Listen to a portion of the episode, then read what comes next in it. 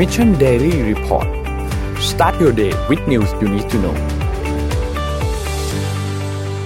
สวัสดีครับ ยินดีต้อนรับเข้าสู่ Mission Daily Report วันนี้วันที่ 30 กรกฎาคม 2020 นะครับ อยู่กับพวกเรา 3 คนเหมือนเคยตอน 7 โมงเช้าถึง 8 โมงนะครับ สวัสดีครับ พี่ปิ๊กพี่แท็บครับ สวัสดีครับนนท์ครับ วันนี้เราอัปเดตตัวเลขกันเลยดีกว่านะครับ เราไปที่ครับตัวเลขกันเลยดีกว่า ขอภาพ N1 ขึ้นมาครับ ผู้ติดเชื้อทั่วโลกนะครับตอนนี้นะครับ Johns Hopkins รายงานอัปเดตตอน6โมงครึ่งของวันนี้เลยนะครับวันนี้พอดีกราฟิกเราทำกราฟิกตอนเช้านะครับก็เลยเป็นของวันที่ 30 เลยนะครับผู้ติดเชื้อสะสมตอนนี้เนี่ยอยู่ที่ 16ล้าน9 4 1 7 4 คนนะครับผู้ที่รักษาหายแล้วนะครับอยู่ที่9ล้าน8 9 7 2 6 9 คนนะครับแล้วก็ผู้เสียชีวิตนะครับอยู่ที่ 6 6 4 7 8 4 คนนะครับเราไปดูตัวเลขในไทยกันบ้างครับขอภาพ M2 ครับ ตัวเลขในไทยเมื่อวานนี้นะครับทางด้านสบครายงานพบผู้ติดเชื้อเพิ่มเติม 1 คนนะครับเป็นผู้ที่กลับจากฮาวายนะครับเป็นทหารนะครับ ซึ่งรวมแล้วเนี่ยสะสม 3,298 คนนะครับยังคงไม่มีผู้เสียชีวิตเพิ่มเติมนะครับอยู่ที่ 58 คนนะครับตอนนี้เนี่ยเท่ากับว่าเป็น 66 วันละที่ไม่พบผู้ติดเชื้อภายในประเทศนะครับ ผู้ที่รักษาหายเมื่อวานนี้ไม่มีเพิ่มเติมนะครับ นั่นเท่ากับว่ามี 129 คนที่กำลังรักษาตัวอยู่ที่โรงพยาบาลนะครับ ตอนนี้เนี่ยสถานการณ์ ต่างประเทศผู้ติดเชื้อทั่วโลกเนี่ยก็ใกล้เคียงที่จะทะลุ 17 ล้านแล้วนะครับ แล้วก็ดูเหมือนยังไม่ดีขึ้นเท่าไหร่นะครับสามอันดับคงเป็นยังเป็นเหมือนเดิมนะฮะอืมสยังหครังฐอเมริกาบราซิล แล้วก็อินเดียนะครับ ตอนนี้อินเดียเนี่ยเอ่อนอกจากอยู่ที่สามแล้วเนี่ยตัวเลขยังเป็นที่กังขาด้วยว่าตกลงตัวเลขจริงหรือเปล่าจริงหรือเปล่านะครับอ่าใช่นะเพราะกระบวนการตรวจค่อนข้างยากผมขออนุญาต พาทุกท่านไปสรุปข่าวรอบวันที่น่าสนใจกันก่อนนะครับ เมื่อวานนี้บริษัท Astra International เป็นหนึ่งในกลุ่มบริษัทที่ใหญ่ที่สุดของอินโดนีเซียเนี่ยนะครับออกมาประกาศผลประกอบการครึ่งปีแรกนะฮะกำไรลดลงไป 44%นะครับ อันนี้ไม่รวมกับกำไรที่ได้จากการขายธนาคารให้กับธนาคารกรุงเทพจำได้ไหมฮะอืมธนาคารกรุงเทพไปเทคธนาคารที่อินโดมานะฮะ อันนั้นไม่รวมนะครับ แต่ว่าอันอื่นที่มาจากธุรกิจรถยนต์นะฮะ ธุรกิจที่เกี่ยวข้องกับเรื่องของ financial service แล้วก็พวกธุรกิจ อุอุตสาหกรรมหนักต่างๆ เนี่ยลดลงหมดเลยนะฮะอันที่สองครับเมื่อวานนี้เป็นเรื่องที่คนต้องจับตามองเลยคือที่ญี่ปุ่นนะเมื่อวานนี้ญี่ปุ่นตัวเลขเกินพันคนนะครับ เป็นครั้งแรกนะครับหนึ่งพันสามคนนะฮะญี่ปุ่นยังคงหนักมากอยู่นะครับ โดยเฉพาะที่โตเกียวเดี๋ยวจะเล่ารายละเอียดให้ฟังนะครับ ที่ฟิลิปปินส์เมื่อวานมีผู้ติดเชื้อเพิ่มขึ้น 1,874 คนนะครับ แล้วก็มีผู้เสียชีวิตเพิ่มขึ้นอีก 16 คนนะฮะมีผู้เสียชีวิตตอนนี้แตะ 2,000 คนแล้ว ผู้ติดเชื้อ ก็เกือบเกือบแสนคนแล้วนะฮะฮ่องกงนะครับฮ่องกงยังคงเอ่อมีตัวเลขผู้ติดเชื้อที่สูงอย่างต่อเนื่องนะครับเมื่อวาน 118 คนเอ่อแล้วก็มีคำสั่งเพิ่มขึ้นมานิดหนึ่งจริงๆจริงๆเขาสั่งมาตั้งแต่วันก่อนแล้วผมลืมอ่านให้ฟังก็คือว่าเขาห้ามชุมนุมเกิน2คนนะอืมซึ่งอ่าห้ามห้ามเจอเกิน2คนนะครับซึ่งพอห้ามเจอเกิน2คนปุ๊บเนี่ยก็แน่นอนนะฮะก็ทุกคนก็จะต้องโยงกลับไปที่เรื่องของการเมืองอีกอืมนะครับ แต่ว่า เอาล่ะ มันก็ มันก็มันก็มีเหตุผลเหมือนกันนะครับ เพราะว่าคตรัอบนนี้เนี่ยเคสก็ค่อนข้างจะเยอะทีเดียวนะครับเอ่ออินโดนีเซียเองเมื่อวานนี้เนี่ยตัวเลข 2,381 คนนะครับผู้ติดเชื้อ เพราะฉะนั้นตอนนี้เนี่ยอินโดนีเซียผู้ติดเชื้อเกินแสนคนไปแล้วนะฮะประเทศไทยเมื่อวานก็เป็นข่าวในเอเชียน k ีรีวิวเรื่องของการต่อพรบพรกฉุกเฉินนะครับออกไปอีกจนถึง 31 สิงหาคมนะฮะอืมในข่าวเนี่ยเขาเขียนไว้นะฮะบอกว่าไม่มี local transmission มา 2 เดือนแล้วนะเคสที่เรายองสรุปก็คงจะไม่มีอะไรใช่ไหมนะฮะเอ่อเขาเขาเขียนทำนองว่าก็ตอนนี้เอ่อนายกรัฐมนตรีก็ได้รับคำถามจากสื่อต่างชาติเหมือนกันว่าทำไมถึงยังต้องต่อพรกฉุกเฉินอยู่นะครับเดี๋ยวเราจะมีเวลาคุยเรื่องนี้สักเล็กน้อยนะครับเอิ่มกองทัพสหรัฐนะฮะ ที่ญี่ปุ่นจำได้ไหมครับว่าเมื่อสักสัปดาห์ที่แล้วเนี่ยมีประท้วงสองสัปดาห์ที่แล้วเนาะมีประท้วงที่โอกินาว่าเอ่อตอนนี้กองทัพสหรัฐก็เลยเข้มงวดของสำหรับกำลังพลที่เดินทางจากสหรัฐมาที่ฐานทัพทางในทั่วประเทศญี่ปุ่นเพราะญี่ปุ่นเองก็มีเคสที่เยอะอยู่เหมือนกันเยอะอยู่เหมือนกันนะฮะฮ่องกงครับนี่ไม่ฮ่องกงฟังดีนะฮ่องกงเนี่ยกำลังเสนอว่าจะเลื่อนจะเลื่อนการเลือกตั้งเอ่อเขาเรียกว่าเป็นสภานิติบัญญัติออกไปหนึ่งปีอืม นะจากโควิดนะฮะซึ่งก็แน่นอนครับว่าโดนรุมอัดเละเลยเมื่อคืนเขาไปดูในทวิตเตอร์มานะฮะ Hetero Hetero นี่เป็นบริษัทใหญ่บริษัทยาใหญ่มากของอินเดีย ผมเคยผมเคยทำงานด้วยทีหนึ่งนะฮะใหญ่มาก Hetero เมื่อวานนี้ออกมาบอกว่า FDA ของอินเดียเนี่ยได้ approve ยาตัวชื่อที่ชื่อว่าฟาวิพาวิราเวียร์ขออภัยนะครับชื่อมันอ่านอย่างหนึ่งฟาวิพิราเวียร์นะครับ ยาตัวนี้เนี่ยมันคือยา generic form ของอาวิเจนจำอาวิเจนได้ไหมอืมอาวิเจนคือยาที่ญี่ปุ่นเขาไปเจอว่าเฮ้ยมันรักษาโควิด -19 ได้นะครับแล้วก็เป็นยาซึ่งผลิตโดย Fujifilm คือคืออาวิเจนนี่เป็น original อืมเป็นยาที่คิดคิดว่าคนแรก ตัวเนี้ยที่เพิ่งได้รับการ approve ที่อินเดียเนี่ยเป็นยาที่เรียกว่าเป็น generic drug ซึ่งราคามันถูกกว่าเยอะนะฮะราคามันสักยี่สิบกว่าบาทเท่านั้นเองเม็ดหนึ่งนะครับ ที่โตเกียวเมื่อวานโตเกียว มี report เคส250 เคสนะไม่คงอยู่หลัก 200 กว่าๆอยู่นะครับ ก็ถือว่าเป็นอีกวันที่เลขค่อนข้างเยอะนะครับ อินเดีย อินเดียเนี่ยต้องบอกว่าหนักจริงๆ เมื่อวานนี้เป็น record high อีกแล้วนะฮะ record high อีกแล้วนะครับ แล้วก็อืมมีผู้ติดเชื้อรวมกันเนี่ยหนึ่งล้านห้าแสนสามหมื่นคนแล้วนะครับ เสียชีวิตเมื่อวานนี้เกือบพันนะเยอะมากอืมเยอะมากเกือบพันนี่พอๆกับที่สหรัฐอเมริกาเลยนะฮะครับเกือบพันคนนะผู้เสียชีวิตถือว่าเยอะมากนะครับ โอเวียดนาม เวียดนามนี่หนักจริง คือเวียดนามเนี่ยเราต้องอย่างนี้ก่อนนะครับเวียดนามกับฮ่องกงเนี่ยเป็นสองประเทศที่ไม่มีผู้ติดเชื้อมาเป็นหลากหลายเดือนแล้วนานกว่าประเทศไทยอีกเวียดนามนี่ร้อยกว่าวันนะฮะแล้วตอนนี้เนี่ยตอนแรกเจอที่ฮานอยเอ่อดานังใช่ไหมตอนนี้เจอที่โฮจิมินห์ City แล้วนะฮะอ่าครบครบแล้วฮานอยโฮจิมินห์ City ครบครบหมดแล้วนะฮะแล้วก็ตอนนี้เนี่ยอืมคือเดี๋ยวอาจจะได้กลับไปล็อกดาวน์อีกรอบอ่าใช่อ่าตอนนี้กำลังพิจารณากันอยู่นะครับ ผู้เอ่อ บริษัทสำคัญสองบริษัทที่อยากให้ทุกท่านจับตาเลยในในเอเชียตอนนี้เนี่ยก็คือ Serum Institute of India นะครับแล้วก็ SK Bioscience SK Bioscience เนี่ยเป็นบริษัทของเกาหลีนะครับแล้วก็มีนักลงทุนต่างชาติเข้ามาเยอะมาก เพราะว่า 2 บริษัทนี้เนี่ยจะเป็นแคนดิเดตหลักในการผลิตยาที่ AstraZeneca ร่วมกับ Oxford develop ขึ้นมานะจำได้ไหมยาที่มีมีอันเนี้ยที่คิดว่าเร็วสุดแล้วนะครับตัวนี้นะฮะ เกาหลีใต้นะครับเกาหลีใต้เคสยังคงทรงทรงตัวอยู่นะฮะเมื่อวานนี้เพิ่ม 48 คนนะครับรวมตอนนี้เป็น 14,251 คนนะฮะสิงคโปร์ตัว jobless claim ในไตรมาสที่2เนี่ยสูงที่สุดในรอบ 10 ปีนะครับที่ 2.9%นะฮะเอ่อตัวเลขของนักท่องเที่ยวไทยนะก็มีตัวเลขเปิดเผยออกมานะครับในเดือน ในเดือนเดือน6เนี่ยเป็น 3 เดือนติดต่อกันแล้วที่เราแบนนักท่องเที่ยวนะครับก็นักท่องเที่ยวก็ลดลง 66% year on year นะฮะในเดือนตั้งแต่มกราถึงเดือนมิถุนายนเนี่ยนะฮะนักท่องเที่ยวทั้งหมดเนี่ยอยู่ที่ 6.69 ล้านคนปกติคนจะประมาณ 20 ล้านนะฮะออสเตรเลียนะครับออสเตรเลียเมื่อวานนี้นะฮะเมื่อวานนี้มีผู้ติดเชื้อลดลงนะครับในรัฐวิกตอเรีย 295 คนนะครับแต่ว่ามีผู้เสียชีวิต 9 คน ซึ่งส่วนใหญ่อยู่ในบ้านพักคนชรานะครับ สหรัฐอเมริกาเมื่อวานนี้มีผู้ติดเชื้อทั้งหมด1นึ่งแสนเอ้ยไม่ใช่ขอไปมีผู้เสียชีวิตทั้งหมด 1,300 คนนะครับเป็นวันที่มีผู้เสียชีวิตเยอะที่สุดตั้งแต่วันที่ 1 พฤษภาคมเป็นต้นมานะครับแล้วก็ยังอยู่ที่ 3 รัฐใหญ่ก็คือแคลิฟอร์เนียฟลอริดาเท็กซัสนะครับแต่ว่ารัฐที่ต้องจับตามองก็คืออาร์คันซอมอนทานาแล้วก็ออริกอนพวกนี้เนี่ยสามรัฐนี้เนี่ยมีผู้เสียชีวิตเป็น record high เมื่อวานนี้เหมือนกันพร้อมกันเลยทั้ง 3 รัฐนะครับขณะนี้โดนัลด์ทรัมป์อยู่ที่เท็กซัสเครื่องเพิ่งลงเมื่อตะกี้เนี่ยนะ Air Force One เพิ่งลงแล้วก็เออคืออย่างนี้ agenda ชัดเจน เพราะว่าคะแนนเสียงที่เท็กซัสโพลตามเยอะมากอืมนะฮะอ g e n d a ชัดเจนแล้วก็ไปเรียกคะแนนเสียงซะหน่อยนะครับอืมอะแคริแลมแคริแลมออกมาบอกว่าเอ่อตอนนี้เนี่ยฮ่องกงเนี่ยเขาใช้คำว่า on the brink of a large scale outbreak ก็คือ เดี๋ยวมันจะมีระบาดใหญ่แน่ๆแล้วรู้สึกจะควบคุมจะไม่ได้ด้วยนะครับ แต่ว่าหลายคนก็รู้สึกว่าจริง ๆ แล้วเนี่ยภาครัฐตัวรัฐของฮ่องกงมีความสามารถในการควบคุมเพียงแต่ว่าทำเอ่อประกาศเรื่องนี้ออกมาเพราะเหตุผลเรื่องของการเมืองหรือเปล่านะฮะอันนี้ก็หนังสือพิมพ์เขาวิเคราะห์ไว้นะครับแมคโดนัลล์อันนี้เป็นข่าวใหญ่นะแมคโดนัลล์นะฮะเมื่อวานประกาศที่จะขายหุ้นออกมายังไม่บอกจำนวนชัดเจน แต่บอกว่าเป็นจำนวนที่ใหญ่มากคือจะลดสัดส่วนการถือหุ้นของแมคโดนัลล์ในญี่ปุ่น นะฮะจาก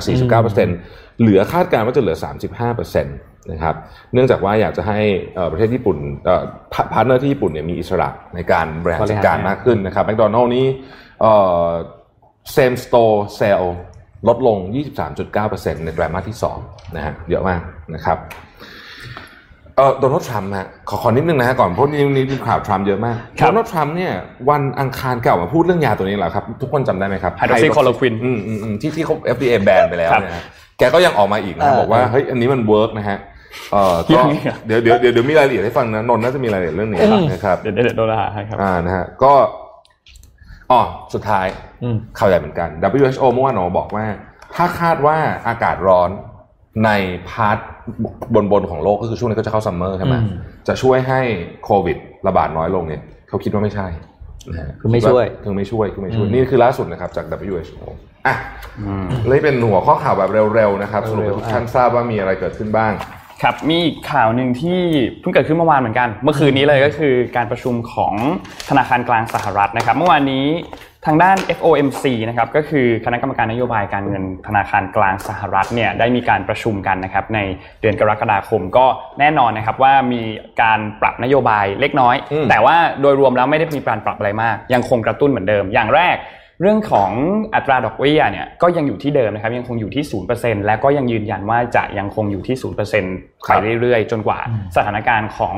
เศรษฐกิจแล้วก็ไวรัสจะดีขึ้นนะครับทางด้านเจอโรมพาวเวลเนี่ยบอกว่าจริง ๆ แล้วตอนนี้เนี่ยมันไม่ได้ขึ้นอยู่กับว่ามาตรการต่างๆของเศรษฐกิจนะอืมว่ามันจะมีการกระตุ้นยังไงดูดีแค่ไหน แต่ว่ามันขึ้นอยู่กับสถานการณ์ของไวรัสมากกว่า ถ้าสถานการณ์ของไวรัสมันดีขึ้นเนี่ยหลังจากนั้นเนี่ยเศรษฐกิจมันจะค่อย ๆ ดีตามขึ้นมาเอง แต่ว่าแน่นอนว่าธนาคารกลางสหรัฐจะไม่ยอมแพ้แน่นอน จะมีการกระตุ้นเศรษฐกิจด้วยนโยบายต่างๆ เพิ่มเติมเข้าไปไม่มีหยุดไม่หยุดนะครับ โดยทางด้านโจโรมพาเวลเนี่ยได้บอกว่า economy's path will depend significantly on cost of virus ก็อย่างที่บอกเลยก็คือมันขึ้นอยู่กับว่าสถานการณ์ของไวรัสเนี่ยมันจะเป็นอย่างไรนะครับอืมทีนี้โจโรมพาเวลเองก็บอกนะครับว่า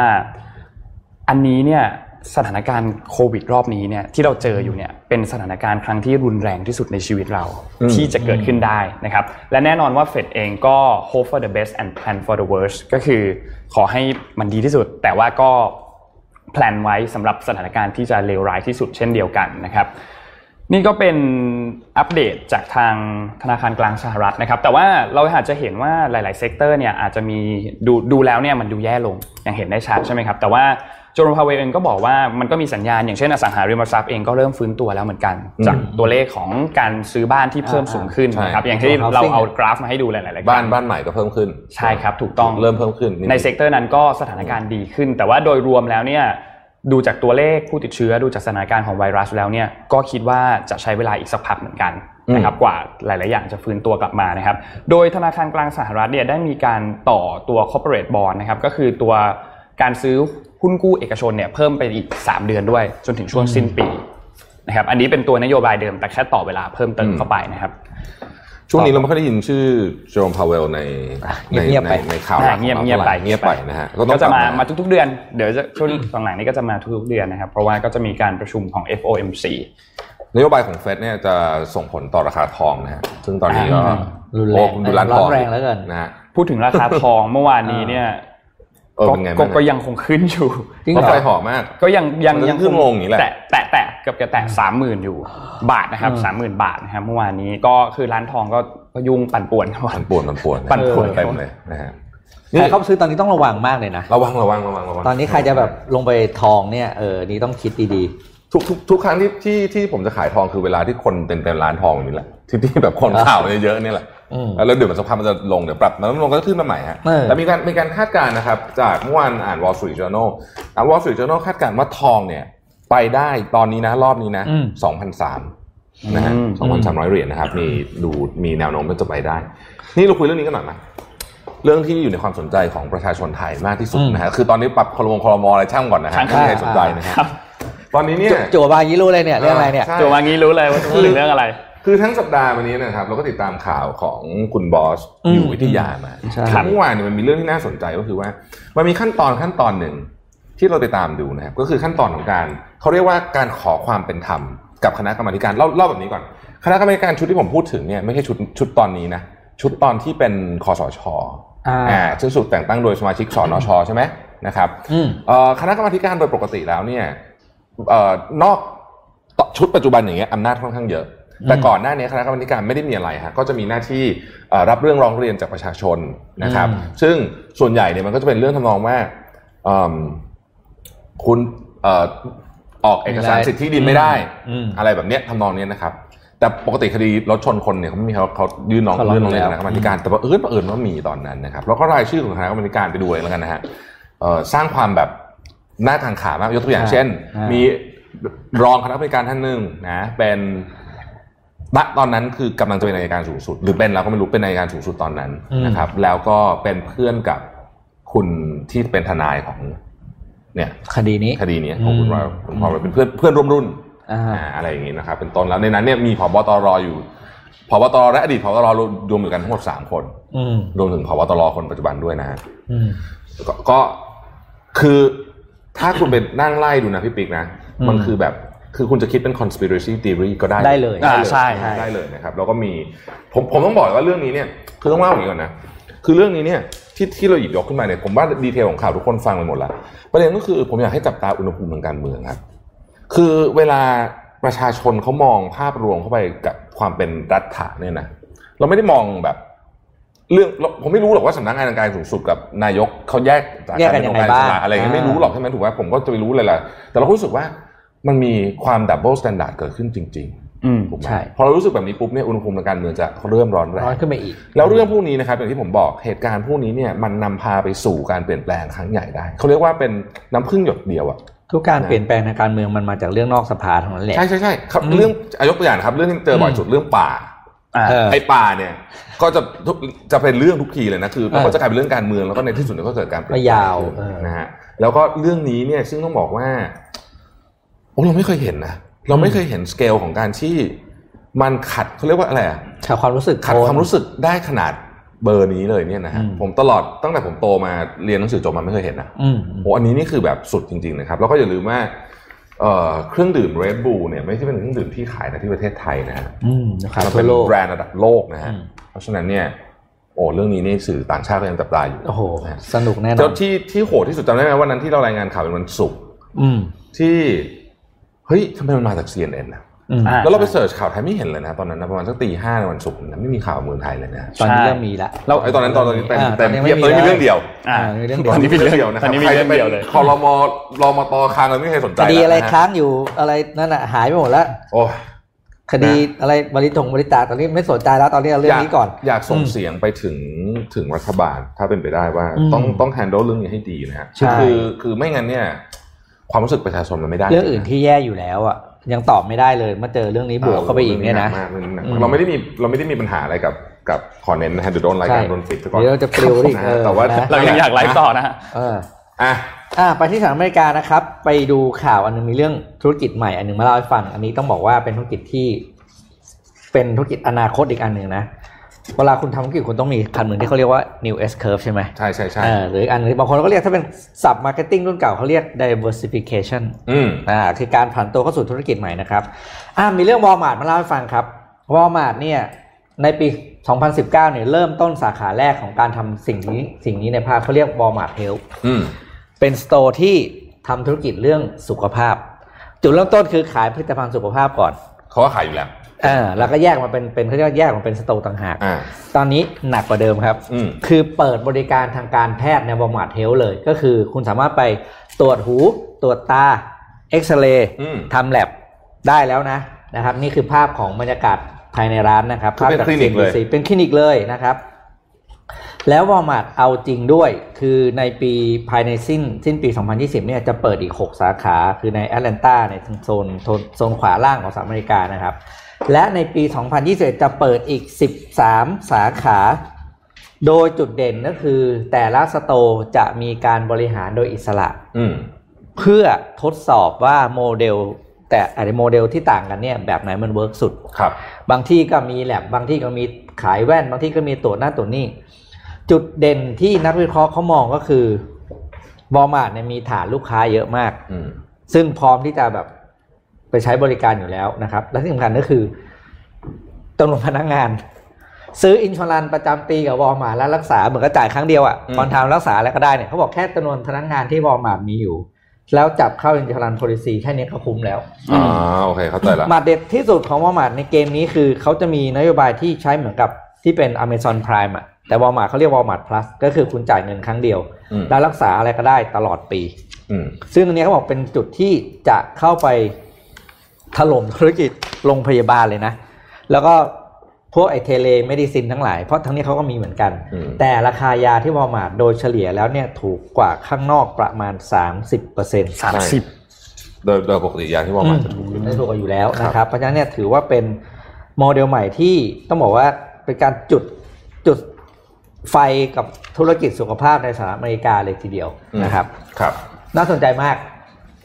พาทุกท่านไปที่วอชิงตันดีซีอืม เกือบเกือบๆแล้วกัน เพราะจริงๆ เป็นหลายจากหลายจุดเลยนะครับ ข่าวใหญ่ที่สุดเมื่อคืนนี้ที่สหรัฐอเมริกาก็คือ การที่คณะอนุกรรมาธิการของสภาคองเกรสอืมนะฮะเรียก4บุคคลสำคัญในวงการ tech ไปไปให้ปากคำนะครับครับ เรื่องถ้าเล่าแบบนี้เร็วๆ คือเรื่องเนี่ยจำจำจำคดีที่ Microsoft เคยโดนเรื่อง antitrust ใช่ไหมที่บอกว่าคุณมีอำนาจมีอำนาจต่อรองเยอะเกินไปนู่นนี่ครับ ตอนนี้เนี่ยถูกเรียกไป4คนครับ ประกอบไปด้วยมาร์คซักเคอร์เบิร์กซันดาร์ พิชัย ทิมคุกนะครับ แล้วก็เจฟเบซอสครับครบเลยนะฮะสี่ครบผู้ทีมยิ่งใหญ่แห่งวงการเทคนะฮะถูกเรียกโดยคณะอนุกรรมาธิการของสภาคองเกรส เมื่อคืนนี้เป็นการไต่สวนนัดที่หนึ่งใช้เรียกว่าไปให้ปากคำก่อนแล้วกันนะฮะเขาบอกว่าเขารวบรวมเอกสาร 1.3 ล้านชิ้นนะฮะเพื่อที่จะเอ่อคล้ายๆกับว่าทำเหมือนกับที่เคยทำกับ Microsoft ตอนนั้นน่ะเป็นการทำ antitrust law เขาบอกว่านักข่าวบอกว่าภาพเนี้ย เราไม่เคยเห็นเลยนะ ที่ 4 คนนี้จะมาอยู่ด้วยกันจริงๆไม่ได้อยู่หรอกเพราะเป็น video conference มาแต่ว่าครับการที่ถูกเรียกมาพร้อมกันเนี่ยไม่เคยเห็น ครั้งสุดท้ายเนี่ยเขาเรียกว่าเป็น tobacco moment เจ็ดบริษัทเอ่อยาสูบใหญ่ของสหรัฐเนี่ยถูกเรียกมาโดยคณะอนุกรรมาธิการแบบเนี้ยนะฮะเพื่อจะมาชี้แจงว่าจริงๆเนี่ยยาเอ่อยาสูบเนี่ยมันไม่เหมือนกับไม่เสพติดอะนะฮะอืมนั่นคือปี 1994 นะครับอะทีนี้ นนท์นนท์จะอ่านข่าวนี้ไหมหรือว่านนท์มีข่าวนี้ไหมหรือให้พี่อ่านอ่านเลยครับอ่านนะพี่อ่านเลยนะฮะโอเคนะฮะเราจะถามกันแบบนี้นะทุกท่านครับผมเฮ้ยไม่มีการเตรียมข่าววันนี้ก่อนวันนี้เราเตรียมข่าวมาซ้ำกันหรือเปล่าบางทีเออไม่มีนะเพราะว่าช่วงนี้จะงงๆมาครับอะพูดถึงคณะอนุกรรมาธิการชุดนี้ก่อนนะฮะคณะอนุกรรมาธิการชุดนี้เนี่ยนะครับเอ่อมีประกอบประกอบด้วยกันทั้งหมด 15 คนนะครับนำโดยสสจากโรดไอแลนด์ที่เป็นเดโมแครตนะฮะจะมีเวลา 5 นาทีในการถามแต่ละคนนะครับ มาดูข้อหานะฮะ ข้อหาที่เขาถูกตั้งขึ้นมานะครับ Amazon Amazon เนี่ยบอกว่าเอ่อใช้คำว่าถูกกล่าวหาว่า abuse ในการตั้งตัวเป็นทั้ง retailer แล้วก็เป็น host ให้กับ third party ก็คือคนที่เปิดร้านขง third party ด้วยอ่าอะอันนี้คือข้อหานะครับ Apple บอกว่าเอ่อใช้คำว่าใช้ App Store เป็นเครื่องมือในการป้องเหมือนกัน กีดกันทางการค้าอารมณ์ประมาณนั้นนะครับ แล้วก็รวมรวมถึงเรื่องของการคอมมิชชั่นที่แพงมากด้วยที่ในอ่า App Store รวมถึงการต้องจ่ายเงินในระบบของ Apple ด้วยสามเรื่องนะฮะเอ่ออันที่สาม Facebook Facebook เนี่ยถูกข้อหาหาว่า monopoly นะครับพูดง่ายๆคือทำแพลตฟอร์มเก่งเกินไปนั่นเองนะฮะเอิ่มแล้วก็ Alphabet Alphabet ก็อันนี้คือ antitrust เหมือนกันนะครับ เรื่องของโดมเอ่อเขาบอกว่า Alphabet เนี่ยคือ Google ใช่ไหมมี dominate ทั้ง online advertising search แล้วก็ตัว Android มากเกินไปนะฮะต้องเล่าแบบนี้ก่อนว่า เวลาพูดถึง 3 คนนี้เนี่ยคุณเจฟเบซอสเนี่ยอายุ 56เนี่ยนะครับไม่เคยมาในการให้ปากคำในทำนองนี้มาก่อนนะครับมิสเตอร์ทิมคุกกับซันดาร์พิชัยเนี่ยทิมคุก59 นะครับซันดาร์พิชัย 48 เนี่ยนะฮะเคยมา 1 ครั้ง ส่วนมาร์คซักเคอร์เบิร์กอายุ 36 เนี่ย อ่ออันนี้เป็นครั้งที่4แล้วขาประจ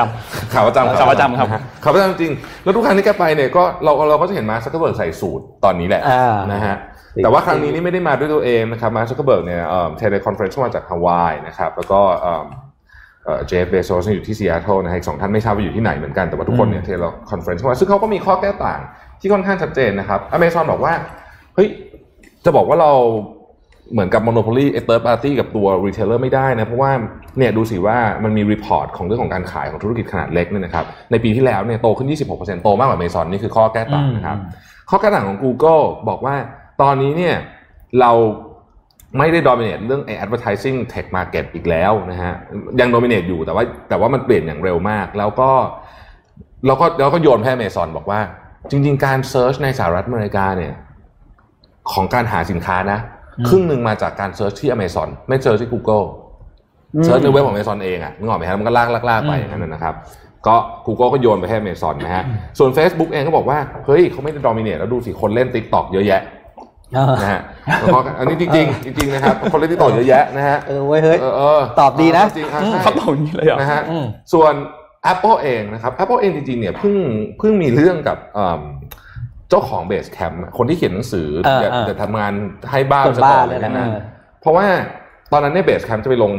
จะไปขายแอปหนึ่งในผมเล่าเร็วๆแล้วกันจะไปขายแอปหนึ่งใน Apple App Store แล้วเขาจะทำระบบการจ่ายเงินเอง ซึ่ง Apple ไม่ยอมนะฮะซึ่งตอนหลังก็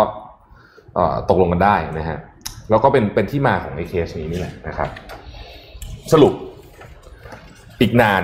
อืมคือคืออีกเรื่องเนี่ยไต่สวนอีกเป็นอีกนาปีนแต่ว่า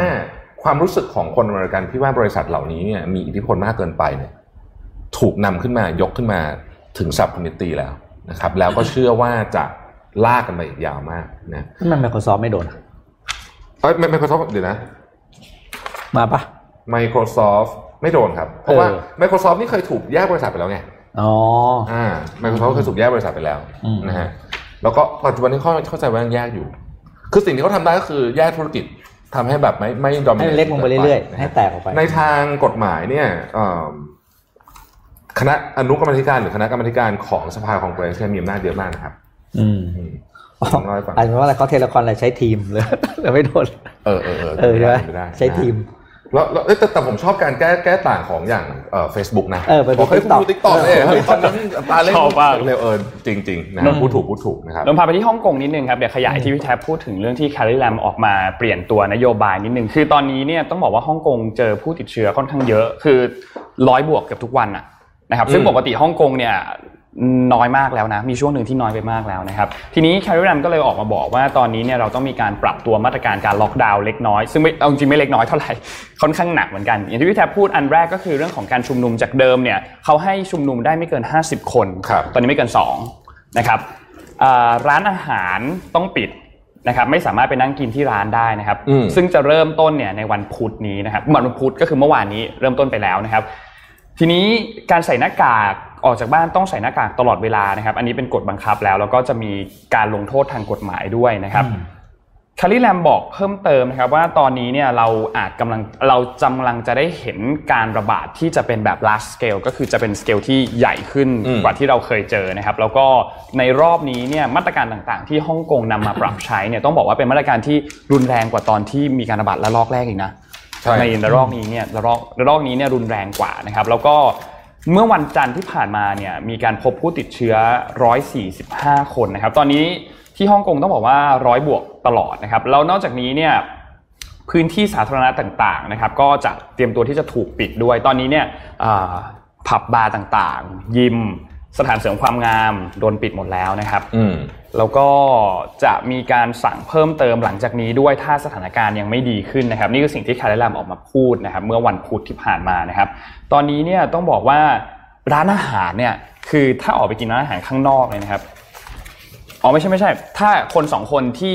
อยู่คนละครอบครัวกันอะเป็นเพื่อนกันอะจะออกไปเจอกันข้างนอกอะไปเจอกันได้แค่สองคนนะอืมไปเจอกันเยอะกว่านั้นไม่ได้ใช่สมมติว่าเรานัดเพื่อนไปกันห้าหกคนไม่ได้ ไปได้แค่สองคน นะครับนี่คือตัวมาตรการใหม่นะครับที่ออกมาซึ่งมีการบังคับที่เข้มงวดกว่ารอบแรกเยอะมากนะรอบแรกไม่ได้มีมาตรการแบบนี้นะครับครับสำหรับเรื่องนี้นะครับ นอกจากนี้มีอีกเรื่องหนึ่งอีกเรื่องหนึ่งก็คือจริง ๆ แล้วฮ่องกงเนี่ยเตรียมที่จะมีการเลือกตั้งในวันที่ 6 กันยายนนี้ปี 2020 เนี่ยนะครับเป็นการเลือกตั้งสภานิติบัญญัตินะครับ โดยตอนนี้เนี่ยยังไม่ได้มีรายงานออกมาชัดเจน แต่มีทางสื่อ วิทยุโทรทัศน์นะครับคือ RTHK เนี่ยเป็นสื่อของฮ่องกงเนี่ยนะครับเขาบอกว่าเตรียมที่จะมีการเลื่อนออกไป 1 ปีด้วยใช่นะครับซึ่งก็ไม่แน่ใจว่าจะทำให้เกิดการประท้วงอีกหรือเปล่านะอืมนะครับสำหรับการชุมนุม เพราะว่าตอนนี้เนี่ย คือคืออย่างที่เราทราบอืมฮ่องกงเนี่ยเราก็ยังตอนนี้มีหลายเรื่องอยู่แล้วใช่นะครับไม่ว่าจะเป็นเรื่องของการบังคับใช้ตัวกฎหมายความมั่นคงแห่งชาติอืมแล้วก็จะมีการเลื่อนการเลือกตั้งไปอีก แล้วก็มีโควิด เพิ่มเข้ามาอีกนะครับอืมที่มีการระบาดรุนแรงขึ้นมาอีกรอบหนึ่งเราไม่รู้เลยว่าจะเกิดอะไรขึ้นสำหรับที่ฮ่องกงหลังจากนี้นะครับครับ เอาสักหนึ่งข่าวไหมก่อนอืมเข้าเจ็ดโมงครึ่งนะได้ครับ อันนี้มาจากเท็กซัสนะฮะจริงๆต้องบอกว่าเป็นข่าวที่ ค่อนข้างเศร้าทีเดียวนะครับจาก CBS News คือตอนนี้เนี่ยเมืองหนึ่งที่เท็กซัสชื่อว่า Starr County เนี่ยนะครับก็จริงๆมีคนประมาณสักหกหมื่นกว่าคนอืมเออแล้วแต่เป็นข่าวใหญ่นะฮะเมื่อวานนี้ CBS CNN ในลงทุกทุกทุกสำนักเลยก็คือว่าเอิ่มโรงพยาบาลตอนนี้เนี่ยใน Star County เนี่ยเอ่อไม่มีเตียงพอแล้วอืมสำหรับผู้ป่วยนะฮะก็เลยจำเป็นจะต้องตัดสินใจส่งผู้ป่วยที่เขารู้สึกว่าคิดว่าคงจะไม่รอดเนี่ยกลับไปพูดง่ายๆคือกลับไปตายที่บ้านอืม แล้วก็หัวหน้าหัวหน้าของของเอ่อแผนก ICU เนี่ยเขาบอกว่าเขามีการจัดตั้งคณะกรรมการกรรมแค่เป็นกรรมการเรื่องของจริยธรรมขึ้นมาว่าจะพิจารณาว่าจะส่งใครกลับไปดีโอ้เขาบอกว่านี่เป็นเหตุการณ์ที่น่าเศร้ามากนะครับ แล้วก็เอิ่มเป็นเหตุการณ์ที่ไม่ควรจะเกิดขึ้นในประเทศอย่างสหรัฐอเมริกาเลย มีเมื่อวานนี้ เอ่อเกรกแอบเบิร์ตนะครับเกรกแอบเบิร์ตเป็นเป็นผู้ว่าการรัฐเท็กซัสเนี่ยก็ได้ส่งทีม Navy SEAL ลงไปดูว่าจะช่วยทำอะไรได้บ้างหรือเปล่านะครับ อันนี้ไม่รู้ว่าเป็นไม่รู้ว่าข่าวนี้เนี่ยมันไปมันไปเกี่ยวข้องกับการเอ่อการที่ทรัมป์มาที่เท็กซัสด้วยหรือเปล่าอืมมันก็เป็นข่าวที่เศร้ามากที่เราจะต้องตัดสินใจเลือกใครสักคนหนึ่งกลับไปเสียชีวิตอ่าที่บ้านใช่แทนที่รักษาเพราะว่ามันไม่มีที่จริงๆนะครับคือเต็มมันเต็มจริง ๆ แล้วเขาก็บอกว่าจะส่งไปโรงพยาบาลที่เมืองอื่น ก็ไม่ใช่ว่าจะง่าย เพราะว่าก็เต็มเหมือนกัน คือคืออย่างที่เราเคยเล่าให้ฟังว่าเอ่อ capacity ของเตียง ICU ในโรงพยาบาลเนี่ย90กว่าเปอร์เซ็นต์เกือบทั้งรัฐแล้วเท็กซัสนะฮะบางที่ก็คือ800ไปเรียบร้อยแล้วนะครับโอเคอืมก็เพราะฉะนั้นต้องต้องต้องต้องจับตามองต่อไปว่าเอ่อสถานการณ์อเมริกาจะดีขึ้นเมื่อไหร่ที่นี่ผมเอาใจช่วยเขามากเลยนะ ผมญาติผมอยู่แคลิฟอร์เนียสสองคนนะอืม แล้วก็นี่เขาบอกตอนนี้เขาไม่ไปไหนเลยอะอืมนะฮะนี่มีตอพี่ผมคนหนึ่งเขาเพิ่งไปเดนเวอร์สวัสดีจากโคโลราโดเมื่อขออนุญาตอ่านนะครับก่อนเข้าเจ็ดโมงครึ่งมาถึงเมื่อวานซืนผ่านสนามบินที่โตเกียวมาต่อเครื่องบินดัลลัสฟอร์ดเวิร์ดก็คือที่เท็กซัสนะครับ จนถึงเดนเวอร์ไม่เจอการวัดอุณหภูมิ ไม่มีการกักตัวที่สนามบิน อะไรนะ สนามบินและเครื่องบินทุกแห่งประกาศว่าให้ใส่เฟสมาร์กบายรอแต่ก็ไม่ค่อยมีใครใส่ อ่านเลยแล้วกันอ่านแล้วก็กุ้มอะอืม ไปเขาเขาต้องมีธุระด่วนมากเลยนะคือเขาไปเขาไปเขาไปทำงานเขาไปมีทำธุระงานด่วนมากใช่ไหมเออพี่พี่ไปโอเคทำงานอืมอะเจ็ดโมงครึ่งครับครับ มาเลยฮะเจ็ดโมงครึ่งครับอะมาจากหนังสือเล่มนี้นะฮะอืมดันอะไรอ่านะครับ ก็เอ่อคนนี้ก็เป็นหนึ่งใน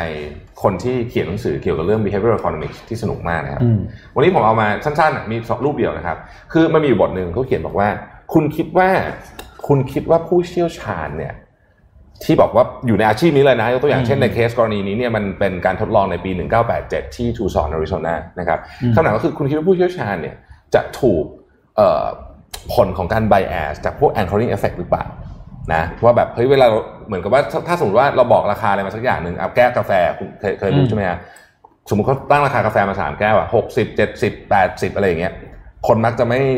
จะไม่ซื้อแก้วกลางอะไรเงี้ยเออมันจะมีอืมอืมอะไรสักอย่างหนึ่งประมาณนี้นะอะคำถามคือไอ้เอฟเฟกแบบนี้เนี่ยมันมันเกิดขึ้นกับผู้เชี่ยวชาญที่เรียกว่าเป็น professional อยู่ในอาชีพนี้เลยหรือเปล่านะครับอาจารย์สองท่านจากเอ่อ University University of Arizona นะครับก็ทำการทดลองโดยการเรียกในหน้าขายบ้านในทูซอนมา ที่เรียกว่าเป็นเก่งๆเลยนะอืมแล้วก็มาให้ดูบ้านหลังหนึ่งเล่าทุกอย่างเกี่ยวกับบ้านหลังนี้นะครับ ให้กับสมมุติว่าเรียกมาสมมุติว่ากลุ่มหนึ่งมาห้าคน ก็เล่าเหมือนเล่าเหมือนกันหมด ทุกอย่างบ้านหลังเดียวกัน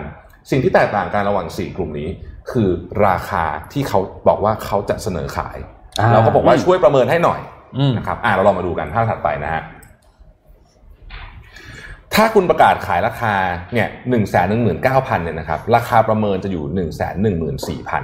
อืมแต่ถ้าเกิดตอนแรกถูกคุณถูกบอกไปว่า1นึ่งแสนสี่หมื่นเก้าพันเนี่ยราคาประเมินโดยเฉลี่ยเนี่ยจะขึ้นมาถึง1นึ่งแสนสองหมื่นเจ็ดพันอืมนั่นหมายความว่า จริงบ้านหลังเดียวกันหมดนะ ราคาตอนแรกเนี่ยมีผลมาก ๆ เลย กับราคาประเมินของผู้เชี่ยวชาญ ให้ไปดูภาพถัดไป ผู้เชี่ยวถ้าเป็นผู้เชี่ยวชาญเนี่ยนะครับ ราคาสูงสุดกับต่ำสุดเนี่ยจะต่างกันประมาณ 16,000 ดอลลาร์ แต่ถ้าไปถามพวกมือสมัครเล่นเนี่ยอืมยิ่งเจอเอฟเฟกต์นี้หนักกว่ากว่าเดิมเลย คือถ้าเกิดบอกราคาตอนแรกแพงราคาประเมินจะแพงตามไปด้วย บอกราคาถูกราคาประเมินจะถูกไปด้วย สิ่งที่น่าสนใจคือสไลด์สุดท้าย 81%ของนายหน้าค้าอสังหาริมทรัพย์เหล่านี้เนี่ยบอกว่าเขาไม่ได้พิจารณาราคาประเมินจากราคาประกาศขายเลยแม้แต่น้อย คือตัวเองอะไม่รู้ด้วยซ้ำว่าถูก anchoring effect อืมเพราะถ้าเกิดเป็นจริงเนี่ย 81%เนี่ยราคาเหมือนจะต้องใกล้เคียงกันมากถูกไหมฮะ ครับ แต่จริงๆแล้วไม่เลย แม้แต่คนที่อยู่ในสายอาชีพเป็น professional ก็ยังถูก anchoring effect ได้อืมข้อคิดจากเรื่องนี้แบบเร็วก็คือว่าเวลาทำ due diligence อะอืม เหมือนกันเป๊ะเลยเอออ่าเวลาทำ due diligence เนี่ยนะครับเอิ่มเราเราต้องทำ due diligence บ่อยเหมือนกันนะช่วงช่วงช่วงเวลาที่สมมติว่าเราจะประเมินบริษัทจะ raise fund จะอะไรต่างๆนานาเหล่านี้เนี่ย เรามักจะเรียกว่าเชื่อใจอืมบริษัทที่ปรึกษาอย่างเต็มร้อยเปอร์เซ็นต์คนส่วนใหญ่นะฮะ คือแบบก็ฉันไม่ได้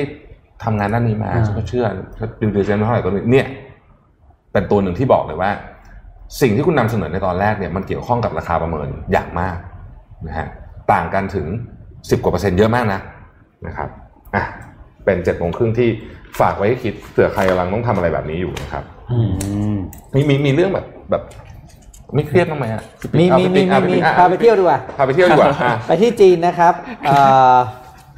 มาตรการมาตรการกระตุ้นการท่องเที่ยวของจีนอันนี้มาโดยภาคเอกชนครับ อันนี้อ่านข่าวนี้ก็เลยนึกถึงบทสัมภาษณ์อันหนึ่งของคุณทศพลเนาะที่แกอืมบอกว่าเกิดสิบชาติก็จะไม่ทำ ไม่ทำสายการบินแล้วเดี๋ยวได้ไหมครับครับเออแกพูดว่า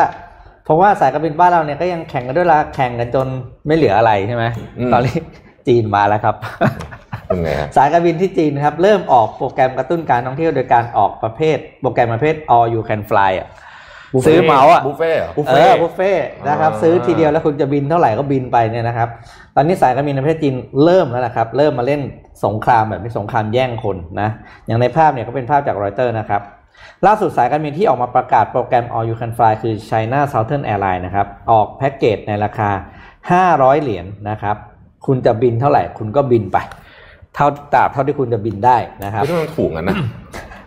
เขาบอกไหวว่าเหรอเหตุผลคือ it's better than carry an empty seat flying มันเขียนอย่างนี้เลยอ๋อคือแทนที่ให้บินเครื่องเปล่าๆใช่ไหม ให้ขึ้นเครื่องไปแต่แต่ความต่างคือไฟลต์ในสายไฟลต์ในประเทศจีนมีขายอาหารนะ มี service ได้เหรอเออเขาเขาเขาบอกเขา service เพราะฉะนั้นเนี่ยเขาคงหวังรายได้พวกนี้แหละ แล้วก็รายได้พวกการโหลดกระเป๋าอะไรต่างๆพวกนะครับอืมแล้วก็ China Southern Airlines ไม่ใช่สายเป็นเป็นแรกที่ออกมาทำโปรแกรมแบบนี้นะ มีอีกหลายสายการบิน เช่น China Eastern นะครับมี Southern อันนี้ China Eastern กับโปรแกรม Fly as you wish นะครับ ก็เหมือนกันนะครับ เพิ่งออกไปเมื่อเดือนมิถุนายนที่ผ่านมา แต่อันนี้ก็เงื่อนไขจะต่างกันไป ราคาต่างกัน เงื่อนไขต่างกันของ China Eastern เนี่ยให้บินได้เฉพาะช่วง weekend นั่นก็คือช่วงวันธรรมดาคุณต้องซื้อซื้อตั๋วต่างหากแยกไป หรือถ้าเป็นของไหหนาน Airlines นะครับ อยู่ที่แค่ 2,699 หยวนเท่านั้น แต่ว่าใช้ได้เฉพาะตั๋วที่บินเข้าออกจากสสายไอ้สนามบินที่ไหหนานเท่านั้นอืมแล้วคุณจะเห็นว่า มันกลับมาแล้วครับ สงครามสงครามราคาสงครามราคายังไม่ทันไรเลยยังไม่ทันไรเลยพี่พี่โจก็บอกว่าเกิดอีกสิบชาติจะไม่ทำแล้ว แต่จีนเขาบอกเขาไม่ไหวเขาเอาชาตินี้ก่อนครับแต่เรื่องนี้น่าน่ากลัวเหมือนกันนะคือถ้าเกิดว่าสมมติว่าคือคือสงครามราคามันมักจะเกิดขึ้นจากคนหนึ่งตัดสินใจก่อนถูกไหมอ่ามี player จุดใครลงชมานวนเล่นก่อนล่ะอืมเสร็จแล้วคนอื่นมันก็ต้องเล่นตามอ่าแล้วไม่ในมีที่สุดไม่มีทางเลือกอาจจะอยู่ไม่ได้กันนะ อืม อืมอะเชิญนนท์ต่อเลยฮะครับมันมีข่าวที่สิงคโปร์นิดนึงครับเอ่อเมื่อวานนี้เนี่ยทางสิงคโปร์เขาได้ออกมาเปิดเผยตัวเลขอัตราการว่างงานนะครับ ซึ่งเราก็จะเห็นทุกประเทศจริงๆแล้ว อัตอัตราการว่างงานเนี่ยค่อนข้างค่อนข้างแย่หมดอืมใช่สิงคโปร์ก็เช่นเดียวกันนะครับสำหรับตัวเลขอัตราการว่างงานใน quarter ที่2เนี่ยจากเดิมใน quarter ที่ 1 อัตราการว่างงานอยู่ที่ 2.4% quarter ที่ 2 เพิ่มมา 0.5%ตอนนี้อยู่ที่ 2.9%นะครับครับทีนี้ มันก็ต้องเปรียบเทียบกับในภาวะเศรษฐกิจตกต่ำในที่ผ่านมาก่อนหน้านี้ใช่ไหมครับอืมอย่างตอน Converter วิกฤตซับพรามในปี 2009 เนี่ย ตอนนั้นเนี่ยอัตราการว่างงานอยู่ที่ 3.4%ซึ่งสูงกว่าตอนนี้นะ แต่ว่า ตัวเลข 2.9 เนี่ย ซึ่งเป็นตัวเลขของ quarter ล่าสุดเนี่ยนะครับ นับครับว่าเป็นตัวเลขที่สูงที่สุดในรอบ 10 ปีเหมือนกันอืมถ้าไม่นับวิกฤต subprime นะ เพราะวิกฤต subprime เกิดในปี 2009 นะครับครับทีนี้ปัจจัยสำคัญแน่นอนเลย เรื่องหนึ่งก็คือเป็นเรื่องของภาคบริการอืมเพราะว่าการท่องเที่ยวเนี่ยมันทำไม่ได้อืมพอการท่องเที่ยวทำไม่ได้ปุ๊บภาคบริการ อย่างที่เราทราบว่าสิงคโปร์เนี่ย การท่องเที่ยวเนี่ยเรียกได้ว่าเป็น sector ใหญ่เหมือนกันอ่าใหญ่นะ ครับใหญ่เพราะฉะนั้น